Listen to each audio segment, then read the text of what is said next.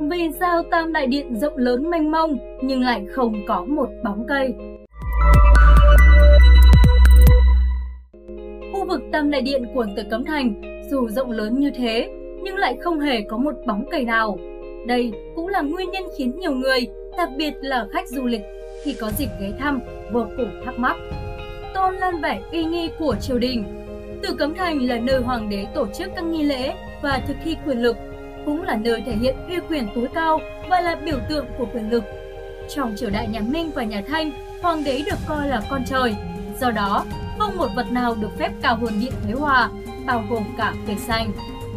Bên cạnh đó, khi bước vào tam điện từ cổng Nan Môn, không gian rộng lớn mênh mông không một bóng cây sẽ khiến bầu không khí trở nên nghiêm nghị hơn rất nhiều.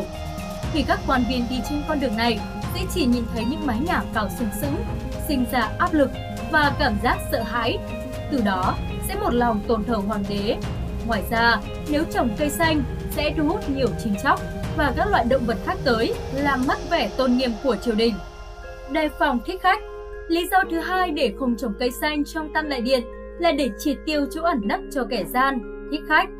Vào năm Gia Khánh thứ 18, tức triều đình nhà Thanh năm 1813, một nhóm phiến quân nổi loạn đã bí mật tấn công từ cấm thành qua cổng Đông Hoa Môn và Tây Hoa Môn. Dưới sự truy đuổi gắt gao của binh lính triều đình, phiến quân đã chạy tới Long Tông Môn. Tuy nhiên, cánh cổng ở đây đã đóng kín, nên những tên thích khách đã trèo lên cây lớn xung quanh, cắt cành và chuẩn bị phóng hỏa chạm gác tại cổng này. Mặc dù thất bại, cuộc tấn công của phiến quân đã gây ra những bất an cho Hoàng đế Gia Khánh, lo ngại những cây đại thụ có thể trở thành nơi ẩn nấp cho kẻ gian các kiến trúc sư lúc bấy giờ không trồng cây quanh tam đại điện để phòng trừ trường hợp thích khách đột nhập. Đề phòng hỏa hoạn, phòng cung là nơi có nhiều nhà gỗ, hầu hết công trình kiến trúc đều do gỗ tạo thành nên hỏa hoạn rất dễ xảy ra. Bên cạnh đó, khả năng chữa cháy thời đó còn hạn chế. Nếu cháy sẽ gây nguy hiểm tính mạng, phá hủy nhiều tài sản. Do đó, việc trong cung có nhiều cây cũng sẽ gây hỏa hoạn lớn. Trong khi đó, việc trữ nước trong cung chỉ có thể dập lửa chứ không thể phòng ngừa hỏa hoạn. Bởi vậy, việc hạn chế trồng cây trong cung cũng coi là cách hữu hiệu để phòng cháy.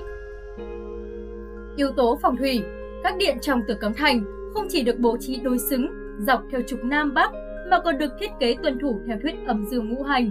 Thời nhà Minh, tâm Đại Điện nằm ở trung tâm Tử Cấm Thành nên được coi là thổ. Nếu dùng hoàng thổ, đất xe vàng để xây dựng điện thì sẽ gây ra lụt lội, bùn sình sau các trận mưa. Do đó, các kiến trúc sư đã thiết kế ba khoảng sân để tạo thành một chữ thổ tượng trưng cho đất ở trung tâm. Luật ngũ hành có ghi mộc sẽ khắc thổ, đem lại vận xấu, nên ở Tam Đại Điện sẽ không trồng cây xanh.